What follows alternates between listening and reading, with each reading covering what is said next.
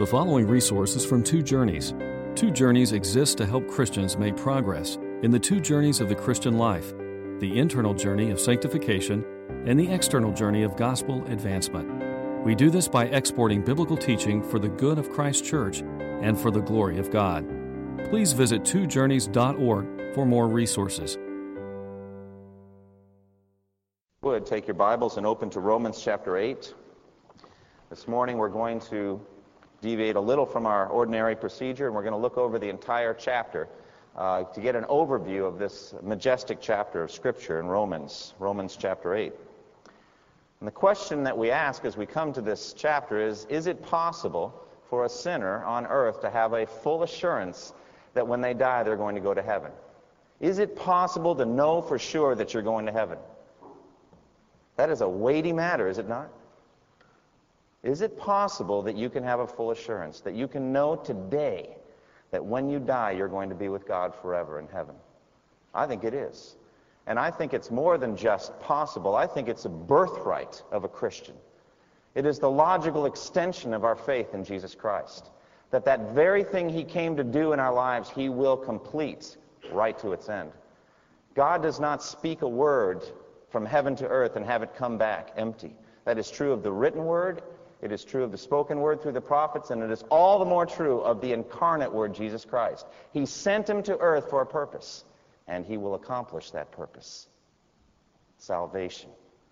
And so we come to Romans eight, for me personally, with great expectation. What a chapter. What an incredible chapter of Scripture. And the joy it's going to be to just look over this chapter today. I hope you look on it like a feast, the way I do. Is it possible to know that we have eternal life? Thomas Brooks wrote a book called Heaven on Earth. He was a Puritan pastor, and he wrote a book called Heaven on Earth, and it's about assurance of salvation. This is what he said. He's talking about salvation itself. He said, to be in a state of true grace, that is to be saved, to be in a state of true grace is to be miserable no more. It is to be happy forever. A soul in this state is a soul near and dear to God. It is a soul much beloved and very highly valued by God. It is a soul housed in God. It is a soul safe in everlasting arms. It is a soul fully and eminently interested in all the highest and noblest privileges. The being in a state of grace makes a man's condition happy, safe, and secure.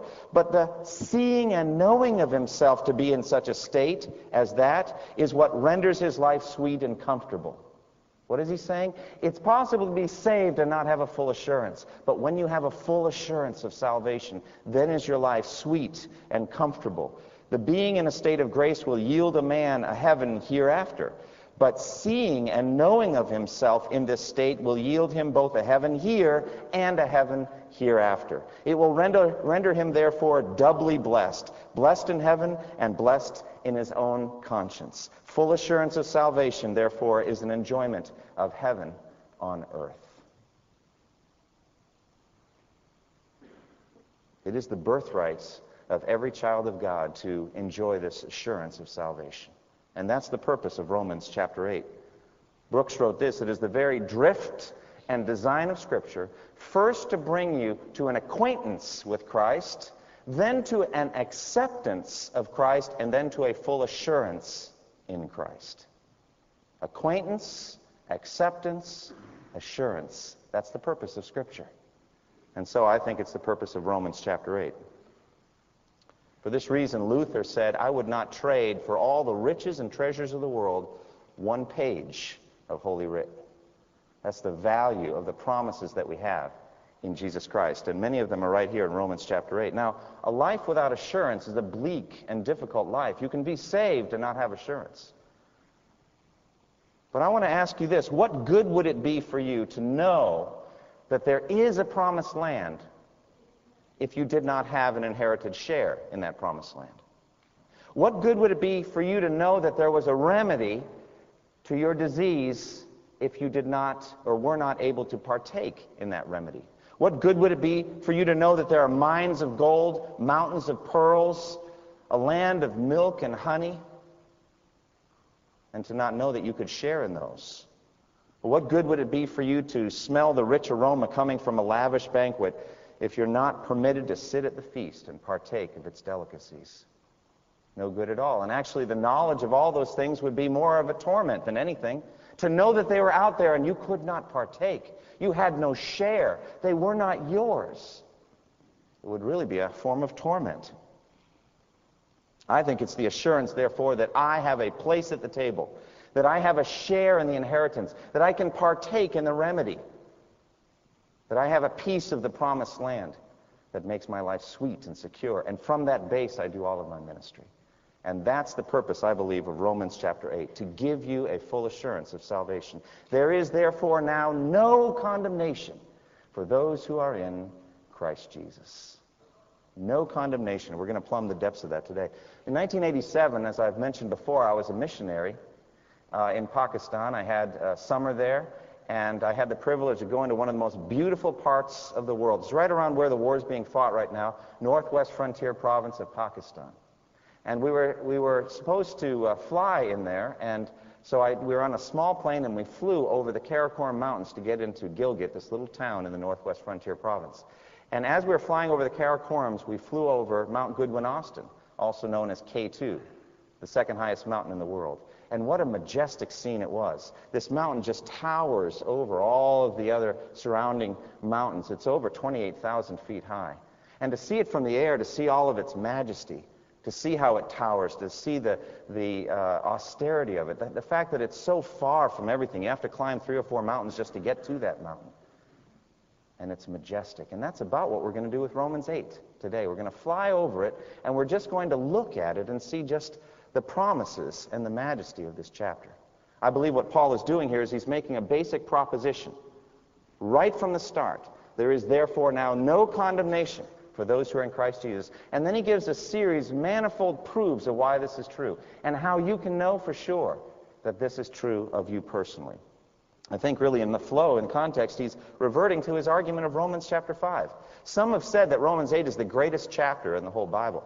I think the greatest chapter in the whole Bible is whatever one I'm reading at that present time. But I think Romans eight is a great chapter. I don't know that it's the greatest chapter of the Bible, but it certainly may be one of the most assuring and one of the most comforting. And I actually don't think that there's anything doctrinally that's brought up in Romans eight that the foundation wasn't already laid in Romans five. It really is just an extension of the things that we've already covered in Romans chapter five. There's a relationship, therefore, between Romans five and Romans eight. Well, what does that make Romans six and seven? I think it's a little bit of a parenthesis in which in Romans six and seven, he's dealing with an issue he must deal with. He's been talking about salvation by grace through faith alone. Grace, the certainty of grace, the fact that where sin abounds, grace is going to abound all the more. Gives you total assurance, a total sense of security, but it brings up a question, doesn't it? If, if salvation's all by grace, if it's a work of God, and if there's nothing, as we heard on Wednesday night from, from, from Andy Wynn during the, the mission, if there's nothing that we contribute to our salvation other than the sin that makes it necessary, then can't we just sin to beat the band? Aren't we totally secure? Can't we live whatever way we want? He's dealing with the relationship between sin and the justified Christian in Romans six and seven. But having completed that, he, I think the therefore connects back to that theme that he was dealing with earlier. We're back now to understanding salvation or justification by grace alone and the certainty of our salvation. He goes back to Romans five one. Look, flip back with me, if you would. Look at Romans five one. And there's a, there's a connection between Romans five one and Romans eight one. Romans five one says, "Therefore, since we have been justified through faith, we have peace with God through our Lord Jesus Christ, and access by faith into this grace in which we now stand." You see the word "now" there. Isn't that strong? In, in Romans five two, there's this grace in which we now stand. We're standing in grace. It's the thing that Brooks was talking about, a state of grace. It's like a nation of grace that we live in now. It's a kingdom of grace. The place where, where sin abounds, grace abounds all the more. A place of security. A place where we're at peace with God. We're justified. We've been declared not guilty. And I think he's just saying the same thing in slightly different words. There is in Romans eight one, therefore, because of justification by faith, therefore now no condemnation for those who are in Christ Jesus. So that's the context in Romans, but there is a greater context. If you go back to Romans eight, there is a greater context overall. And that's the entire biblical issue of the relationship between sinful man and a holy God. The real context of Romans eight one is Judgment Day, is it not? Condemnation is a strong word, and it brings up the image of Judgment Day. You remember when we were studying in the book of Daniel, Daniel chapter seven, Daniel said this, he saw a vision. As I looked, thrones were set in place, and the Ancient of Days took his seat. His clothing was as white as snow. The hair of his head was white like wool. His throne was flaming with fire, and its wheels were all ablaze. A river of fire was flowing, coming out from before him. Thousands upon thousands attended him. ten thousand times ten thousand stood before him. The court was seated, and books were opened. What an awesome picture. The court was seated, and the books were opened. And what are in those books? The record of everything that we've ever said, everything we've ever done, everything we ever thought. Jesus said, I tell you that men will have to give an account on Judgment Day for every careless word they have spoken. Judgment Day is the backdrop, the context here. Paul had already alluded to this in Romans two, verse five and six. It says there, because of your stubbornness and your unrepentant heart, you are storing up wrath against yourself for the day of God's wrath, when his righteous judgment will be revealed. God will give to each person according to what he has done. What is this day of wrath in Romans two? It is Judgment Day. And what is this recompense, this paying back for every careless word, everything we've ever done? It is judgment. It is condemnation. It is the pouring out of wrath on sinners that deserve it. But there's a deeper context here, isn't there? And that is the work of Jesus Christ on the cross, the finished work of Jesus Christ in our place. In Romans chapter three, Paul talks about that. All have sinned and fall short of the glory of God and are justified freely by his grace, through the redemption that came by Christ Jesus. God presented him as a sacrifice of atonement, a propitiation through faith in his blood. God presented him. That's a Christmas verse, isn't it? God sent him into the world to be our atoning sacrifice. He presented him on the cross in our place. He stood in our place at the cross and took the wrath that we deserve, the condemnation. He took the judgment that we deserve. He drank it down like a cup full of bitter wine, until it was gone. To the dregs he drank that cup, and he extinguished the wrath of God on our behalf. And so therefore in Romans four, if we simply have faith, the faith of Abraham, the faith to just look at a promise and believe it, that, that anyone that believes in Jesus Christ will have eternal life, just a simple promise from God, and then in the heart of God's people springs faith to believe the promise. They respond, they repent, they come, and simply believe and trust. And at that moment, they are declared not guilty. And as a result of that, there is no condemnation for those that are in Christ Jesus. That is the context of this statement. And as a result of that, we have total and complete forgiveness. How sweet is that? Now, what is condemnation? Well, we have to understand there's both a present condemnation and there is a yet future condemnation. According to Romans chapter five, we are born into a present condemnation in Adam. We're born in Adam, aren't we? Naturally. We are the natural man, the natural woman. And that person, Adam, sinned for the whole human race, and so we're born into condemnation. And unless we come into the kingdom of Christ through faith, we will continue in that condemnation the rest of our lives. John put it this way in John three eighteen, whoever believes in Christ is not condemned, but whoever does not believe stands condemned already, because he has not believed in the name of God's only begotten Son. Already condemned. Condemned now. Condemned today. I'm speaking now to my brothers and sisters in Christ. Do you realize that you're walking around people all the time that are under the condemnation of God because they've not come to faith in Christ? What is your responsibility to them? Have you spoken the gospel message? It's the only message of salvation. There is no other sa- salvation. There's no other hope. But the people that we're living with, they look so healthy, they're busy about their lives, but they're walking under condemnation if they've not come to faith in Christ. They are dead even while they live. Ephesians two calls them dead in their transgressions and sins.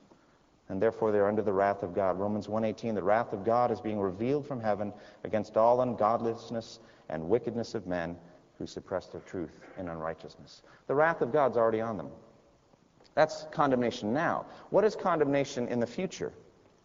Well, Revelation twenty, verse fifteen, talks about the lake of fire, which is the second death. It says, if anyone's name is not found written in the book of life, he's thrown into the lake of fire. Revelation fourteen, ten and following. He too, it says, will drink the wine of God's fury, which has been poured, full strength into the cup of his wrath. He will be tormented with burning sulfur in the presence of the holy angels and of the Lamb, and the smoke of their torment rises forever and ever. There is no rest, day or night, from the wrath of God. How sweet, therefore, is this promise in Romans eight one. There is therefore now no condemnation for those who are in Christ Jesus. We were liable and subject to this. We deserved it. And if you don't think so, I have great fear for your soul, because the work of the Holy Spirit and conviction hasn't happened to you yet. But if you know, I deserve this, and Jesus took my place, and I'm free, free forever from condemnation. That's what no condemnation means. I'm not going to suffer hell. I'm not going to be condemned on Judgment Day. And not because of any works I've done, but because of the work that Jesus did in my place. Future. A future, no condemnation. And presently, now, we walk in it, don't we? The record of our sins has been thrown into the depths of the sea. Micah seven talks about that. Who is a God like you who pardons sin and forgives the transgressions of the remnant of his inheritance? You do not stay angry forever, but delight to show mercy. Our God is a God who delights in showing mercy. It brings him great pleasure to give us the kingdom. It brings him great joy to declare to us today, there is therefore now no condemnation for you if you're in Christ Jesus. Oh, that brings him joy. It brought Jesus joy, didn't it? For the joy set before him to bring this message, he endured the cross, despising its shame. And so now he stands and proclaims to you with joy, there's no condemnation for you because of what I did in your place. No condemnation. No condemnation now, and no condemnation in the future. Look at verse thirty-three and thirty-four of Romans eight. Who will bring any charge against those whom God has chosen? It is God who justifies. Who is he that condemns? We'll get to that later. February, I, I'm guessing. Who is he that condemns? I would almost want to say, who cares who condemns when God justifies? Does it really matter if Satan's there accusing you on Judgment Day? Does it matter if your conscience would stand and accuse you of wrongdoing? God has justified you through the blood of his Son. Who cares who's left to condemn? And so we're free. We're free from condemnation. We're free from the wrath of God. We're free from it all. We're free now, and we'll be free forever. And why? Because we, we believe the gospel, that's all. We simply heard a message and believed it. Jesus said this, John five twenty-four, I tell you the truth, whoever hears my word and believes him who sent me will not be condemned. He's crossed over from death to life. You've moved from death to life. You, that was great moving day, the day that you came to faith in Christ. You moved it all over into eternal life. That's the weight of the word now. There is now no condemnation. There's been a great change in you, a change in your state from death to life through faith in Jesus Christ. Does this not get you excited? What a joy. I feel like I just want to shout because I feel myself, I feel the weight of my sins. And if, if I have to give an account on Judgment Day for every careless word, who can stand under that? But Jesus stood and took my punishment for me, and there's no condemnation for me. Praise God. But he doesn't stop there. He wants you to understand it, doesn't he? And so he gives you the rest of Romans eight. He gives you the whole chapter to prove it to you. He unfolds proof after proof after proof of why you can be fully assured as a Christian. He's laboring in your soul. He wants you to be assured. And so he brings out these proofs. The pr- first proof in verse two through four is union with Christ. He's speaking of those who are in Christ Jesus. Let's be very clear now. There is condemnation for a world of people who are not in Christ Jesus. We know that. We're not universalists. We're not saying that everybody gets saved. There will be some people in the lake of fire. But not those who are in Christ Jesus. That's for whom we can say this to be true. There's no condemnation for them that are in Christ Jesus. And so therefore we're talking about union in Jesus Christ, right? Those that are one with Christ spiritually.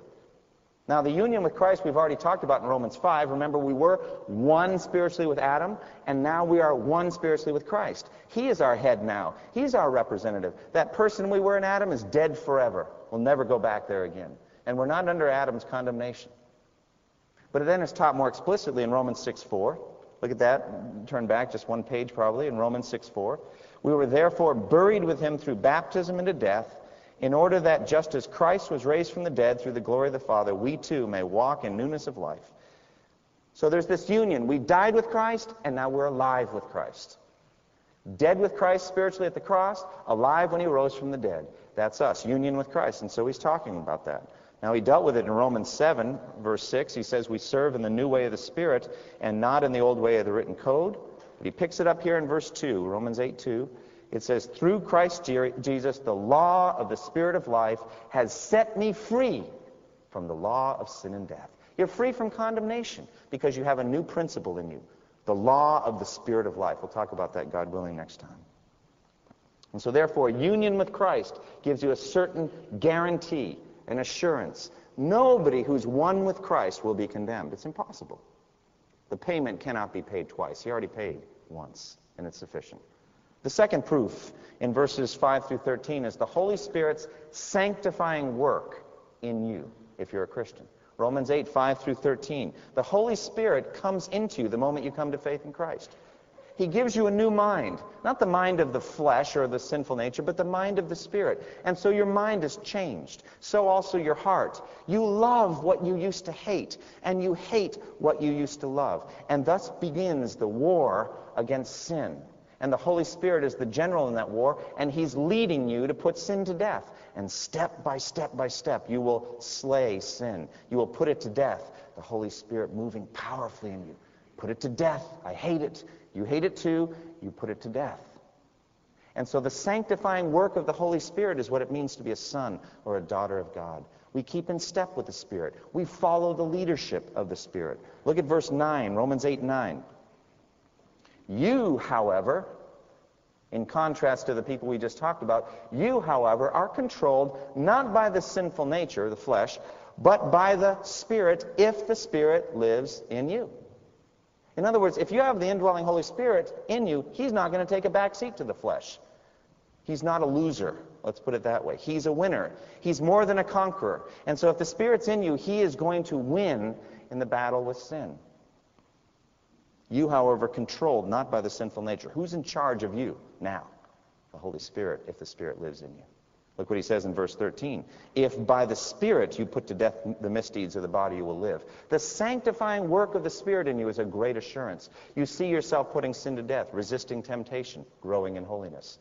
And this is a great assurance. It's the very work that the Holy Spirit was given to do. The third proof is in verses fourteen through seventeen. The Holy Spirit's internal testimony to you that you are a child of God. Have you ever felt that? The Spirit testifying with your spirit that you are a child of God? The Spirit within you crying out, Abba, Father, Daddy? There's a sense in which God is your Father. And he never was before. That sense was never there before you came to Christ. But now you have an internal beacon, like a homing beacon, pulling you back to God, crying out, Abba, Father, speaking to you of your adoption, your changed state. And adoption, what a sweet word. How could a child of God be condemned? Is it even possible? We are children of God. We're adopted into his own family. There's one firstborn son, Jesus Christ, and then he will be firstborn among many brethren.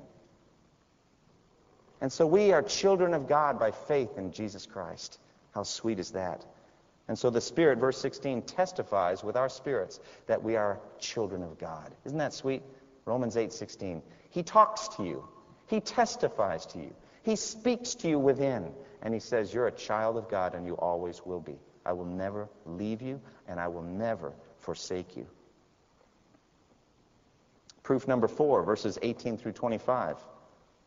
Is the plane moving too fast over the, over the mountain? I can't wait to go through each one of these. They're so precious, every one of them. But this is the jet tour. Actually, it was a propeller-driven plane I took, so I had a little bit of a chance to look at the mountain as we flew over. But we don't get the we, we, we don't get the depths of it. You have to meditate on each one of these sections. Proof number four, the fact that we are groaning under burdens and yet hopeful of final victory. Groaning under a weight. We feel the groaning. Do you feel it? Some of you groaning more than others. I'm groaning now more than I used to.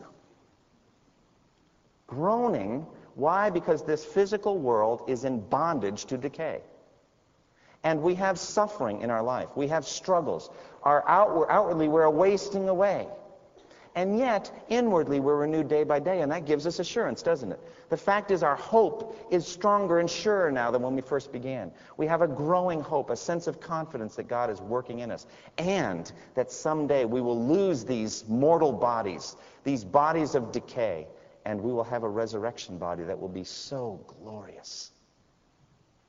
There's a sense of hope, a building hope, and that hope is a strong form of assurance. Look at verse twenty-three through twenty-five. It says, not only so, but we ourselves who have the first fruits of the Spirit. What a great phrase that is. First fruits implies a later harvest of the Spirit. We'll talk about that in due time.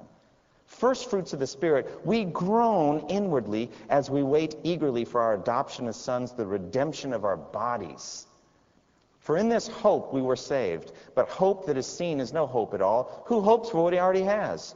But if we hope for what we do not yet have, we wait for it patiently.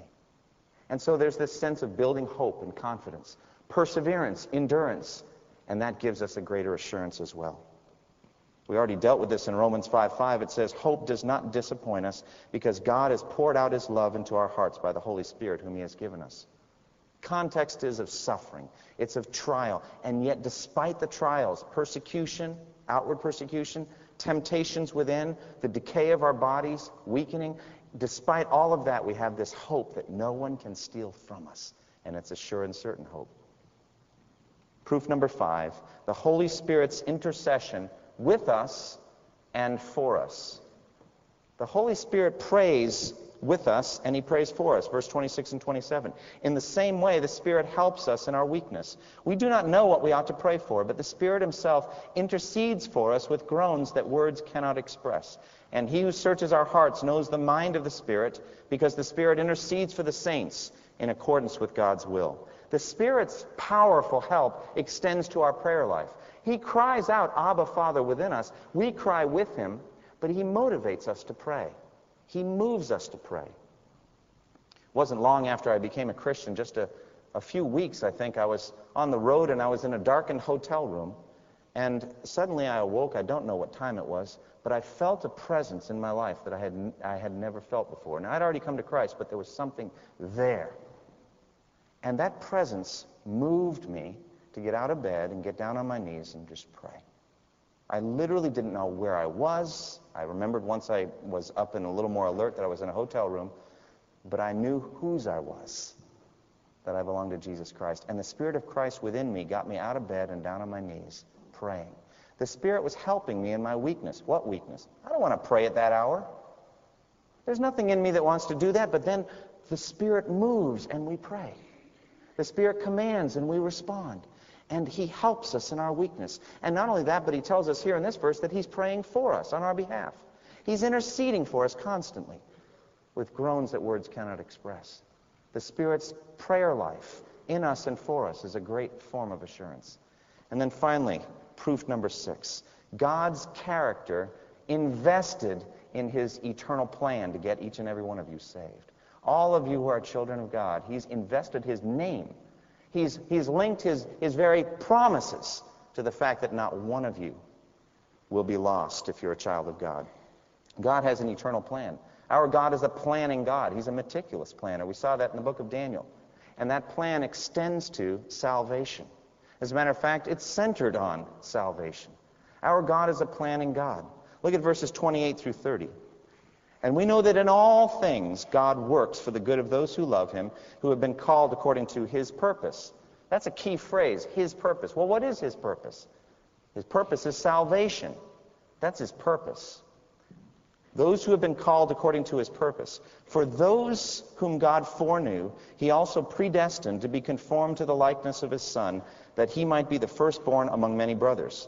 And those he predestined, he also called. And those he called, he also justified. And those he justified, he also glorified. Now, I hope you're reading that in your Bible, open on your lap. I want you to see that word predestined. It's not something your pastor made up. It's something I delight in and rejoice in, but it's printed on the page. If your grandmother gave you a Bible the day that you were baptized, it's in there. Open it up and look, Romans eight, twenty-eight through thirty. And it's sweet. Why is it sweet? Well, think of it this way. When you get on a train, the train has a destination, doesn't it? A destination. Now, you'll fall past many stops along the way, but you're not at your destination until the train stops and you're urged to get off. What is the destination that God has worked out ahead of time for the children of God? Well, look at it. Those he predestined, he also called. These are stops along the way. Those he predestined, he also called. Those he called, he also justified. Those he justified, he also glorified. That's the terminal stop. That's where you're going to get off. You're going to get off in glory. And I would take this phrase, those he, and put instead the words, everyone he. Let's just try that, even though it's not biblical, but try it out. It says, everyone God foreknew, he also predestined to be conformed to the likeness of his Son. That's glory, by the way, that he might be the firstborn among many brothers. And everyone he predestined, he also called. And everyone he called, he also justified. And everyone he justified, he also glorified. Isn't this sweet? Jesus put it this way, John six, thirty-eight and thirty-nine, for I have come down from heaven, not to do my own will, but to do the will of him who sent me. And this is the will of him who sent me, that I shall lose none of all that he has given me, but raise them up at the last day. For my Father's will is that everyone who looks to the Son and believes in him will have eternal life, and I will raise him up at the last day. We'll talk more about that in due time. But God has staked his reputation to this. The Son has staked his reputation to being sure that none gets lost. And that gives us great assurance. Look at verse thirty-one and following. What then shall we say in response to this? If God is for us, who can be against us? That's the message of Christmas too, isn't it? God for us. He's on our side. He's He's put the whole weight of his person and all of his power and his regal authority and majesty on the side of getting you saved. Who cares who's fighting against that? If God is for us, who can be against us? He who did not spare his own Son, but graciously, but gave him, uh, gave him up for us all, how will he not also along with him graciously give us all things? Who will bring any charge against those whom God has chosen? Oh, I hate to go over every one of these phrases. We'll get to them in due time. They're so sweet. If God is for us, who can be against us? Who will bring any charge against us? Who is he that condemns? Christ Jesus, who died, more than that, was raised to life, is at the right hand of God and is also interceding for us. Do you have a sense of just a lavish, like an extra double helping? You know, it's, he's just lavishing assurance on us. One verse after another. The Holy Spirit interceding for us, Jesus interceding for us, God himself planned that we have eternal life. He's not adversarial to the intercession, intercessions of the Son and the Spirit. He's eager to hear them. You're going to heaven if you're a child of God. That's the point. If you get nothing else, that's the point. If you're a child of God, you're going to heaven. And nothing can stop it. Look at how he finishes here in verses thirty-five through thirty-nine. Who shall separate us from the love of Christ? Shall trouble or hardship or persecution or famine or nakedness or danger or sword? As it is written, for your sake we face death all day long. We're considered as sheep to be slaughtered. No, in all these things we are more than conquerors through him who loved us. For I am convinced that neither death nor life, neither angels nor demons, neither the present nor the future nor any powers, neither height nor depth nor anything else in all creation will be able to separate us from the love of God that is in Christ Jesus our Lord. Do you get Paul's point? Is he not searching for language at the end to say, you should be assured of your salvation? I'm putting it mildly. We go from no condemnation to no separation without a break. If you're a child of God, you cannot be separated from the love of God. And why do we need all that? Because you know something? You are considered sheep to be slaughtered. He's going to put you out in the middle of wolves. He's going to surround you by a world that hates your faith and is going to try to tear you down and attack you day after day after day. He's going to put you out there, and then he's going to display his power in you, in your weakness, in your frailty, in your death, the way he did in his son, the way he did in so many martyrs, the way he did in the Apostle Paul and Peter and so many others. He's going to display his glory in you as you die. And out of that will come a harvest of more people who love Jesus Christ. And the cycle continues until it's all finished. How glorious is it? So in the context of conflict and suffering and trouble, you are more than a conqueror, and nothing can stop you. Well, what applications can we take from this? If you're a Christian, first, just rejoice in God's forgiveness. You're forgiven. The blood of Jesus Christ cleanses you from every sin. There is therefore now no condemnation for those who are in Christ Jesus. And be assured by God's sovereignty. He works everything for your good. He's a ruler over all things. And the weight of his scepter is thrown toward your salvation. His sovereignty is moving in your salvation. Be humbled by God's grace. What do you, what do you contribute to this? Those whom he foreknew, he predestined. Those whom he predestined, he called. Those whom he called, he justified. Those whom he justified, he glorified. You get the point there too. He is the actor. He is the mover. Salvation is from the Lord. Be humbled by that. Be humbled by it. Be assured, be comforted, but, but also be humbled. And fourthly, be realistic about the world you live in. This is not uh, this is not a gravy train up to heaven. It's not some party one day after the other. We are considered sheep to be slaughtered, and we have a job to do. We have a mission. Lottie Moon and the sacrificial giving is only part of it. We're supposed to be missionaries day after day for Jesus. That's point seven, but let's get to it. Zealous to proclaim God's salvation. We have a job to do. We have to proclaim the gospel. Now, when you go out to your neighbors, you're standing at the... Ch- I was at the checkout line at Hex, I think, the other day, and I started talking about the gospel, and other people started coming, and I started to feel that tendency toward that shame reaction. You know what I'm talking about? Are we willing to pay the price in a situation like that? Go on and speak the gospel. Be zealous to proclaim this gospel message, because it's the only one there is in the world for salvation. Be hungry for Christ's holiness. Follow the leadership of the Spirit today. When he tells you to put sin to death, do it. Be hungry for his holiness. Be reliant on God's Spirit. Realize when you do put sin to death, you can't boast. The Spirit did it in you. He's powerful and strong. For the unbeliever, if you've never come to faith in Christ, oh, do you see what you're missing? I want you to be hungry for it. I want you to feel an attraction, a pull. I want you to hear his voice. I want you to hear the Spirit calling you, come. The Spirit and the bride say, come. And let him who hears come. Come to Christ today. Come to faith in Christ. Christ's blood is sufficient to cover all your sins. His invitation is wide enough for people from every tribe and language and people and nation. His power is sufficient enough to transform you from a lost sinner to a righteous child of God. And his Holy Spirit is ready to come in your life right now, right today. Let today be the day of salvation for you. Thank you for listening to this resource from two journeys dot org. Feel free to use and share this content to spread the knowledge of God and build his kingdom. Only we ask that you do so for non-commercial purposes and in accordance with the copyright policy found at two journeys dot org. Two Journeys exists to help Christians make progress in the two journeys of the Christian life: the internal journey of sanctification, and the external journey of gospel advancement. We do this by exporting biblical teaching for the good of Christ's church and for the glory of God.